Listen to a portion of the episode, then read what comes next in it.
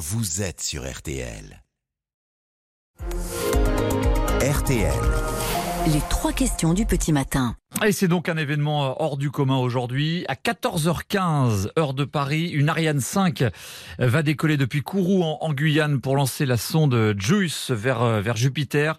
Voyage qui va durer 8 ans pour aller examiner de près euh, trois satellites, les trois lunes de Jupiter, voir notamment s'il y a des traces de vie là-bas. On en parle avec Francis Rocard, responsable du programme d'exploration du système solaire au CNES, le Centre national d'études spatiales. Bonjour, monsieur Rocard. Bonjour. Alors vous êtes donc à, à Kourou avec vos côtés d'ailleurs Sophie Jousselin qu'on salue qui est la journaliste spécialiste d'RTL qui nous fera vivre euh, ce départ tout à l'heure à, 14h15.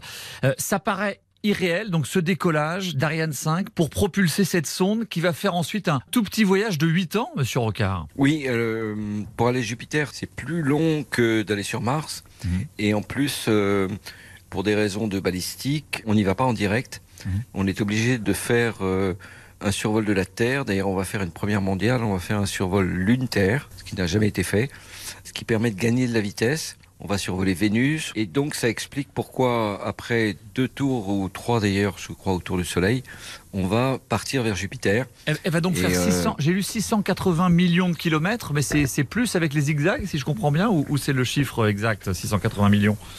Ah non, non, non, le 680 millions, c'est certainement pas ça. C'est probablement la ligne droite la plus courte entre la Terre et Jupiter. Mais en pratique, euh, on fait, euh, j'ai pas compté, mais peut-être deux ou trois tours autour du Soleil. Donc, euh, Et donc, comment se passe ce voyage? Vous, vous venez nous dire que ça, ça fait en fait des, zigzags, pardon de parler comme ça, de, de planète en planète. Pourquoi cette méthode? Alors, c'est une méthode qui n'est pas nouvelle, qui a déjà été utilisée à diverses reprises pour, euh, par exemple, Rosetta l'a fait.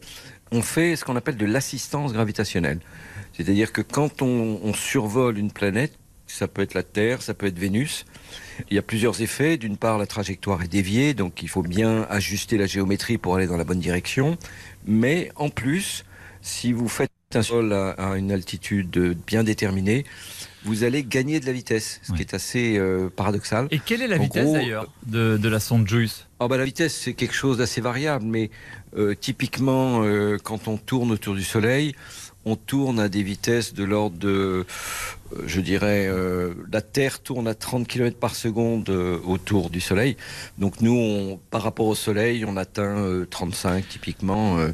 mais ensuite, quand on va aller vers Jupiter, on aura beaucoup perdu de vitesse parce que en s'éloignant, le Soleil nous attire et donc la vitesse baisse. Et alors, quand la sonde arrivera donc en, en 2031, quelle est sa mission là-bas? Alors en fait, JUICE, c'est la première mission dédié à l'étude de ce qu'on appelle les lunes glacées, qui ont un intérêt exobiologique. Il y a, euh, il y a, les, certaines lunes de Jupiter, euh, on peut citer Europe, Ganymède et Callisto. Donc qui tournent autour de euh, Jupiter Qui tournent autour de Jupiter. Si vous rajoutez Io, vous avez les, ce qu'on appelle les quatre satellites galiléens. Et ces lunes glacées, en l'occurrence Europe, Ganymède et Callisto, ont une propriété qui est maintenant bien comprise, mais qui, qui est apparue depuis une vingtaine d'années, c'est que ces lunes possèdent, euh, on le sait de façon indirecte aujourd'hui, un océan liquide sous une couche de glace qui fait 10, 20, 30 km d'épaisseur. Et or, partout où vous avez de l'eau liquide dans l'univers, on se pose légitimement la question, est-ce qu'il y a de la vie? Et donc, euh, JUICE ne va pas détecter la vie, non pas sur, mais dans Europe et dans Ganymède ou dans Callisto, dans ces océans liquides, mais euh, euh, déterminer si ces océans liquides sont habitables. Et va rester combien de temps autour de ces, euh, de ces lunes glacées, la sonde JUICE? Alors la sonde JUICE va se mettre en orbite autour de Jupiter et va en, donc vers l'été 2031 et, euh, il va faire un certain nombre d'orbites. Euh, vous savez, c'est des orbites qui sont assez longues parce que Jupiter est grand et, mmh. et ça prend parfois un mois, un mois ou deux pour faire une orbite. On va survoler deux fois Europe et ensuite on va se mettre en orbite pour la fin de la mission autour de Ganymède, descendre sur une orbite euh, assez basse altitude, 500 km, jusqu'à ce que la mission se termine, c'est-à-dire euh, jusqu'au crash final sur Ganymède. Et dernière question, donc c'est l'avant-dernier euh, voyage pour Ariane 5, ensuite ce sera Ariane 6. Qu'est-ce qui va changer avec la nouvelle fusée? Bah Écoutez, la nouvelle fusée a dans sa version 62 et 64. 64 est, est, nettement plus puissant, donc on a, on a en termes de capacité de lancement quelque chose qui, pour le 64, s'apparente à, à Ariane 5.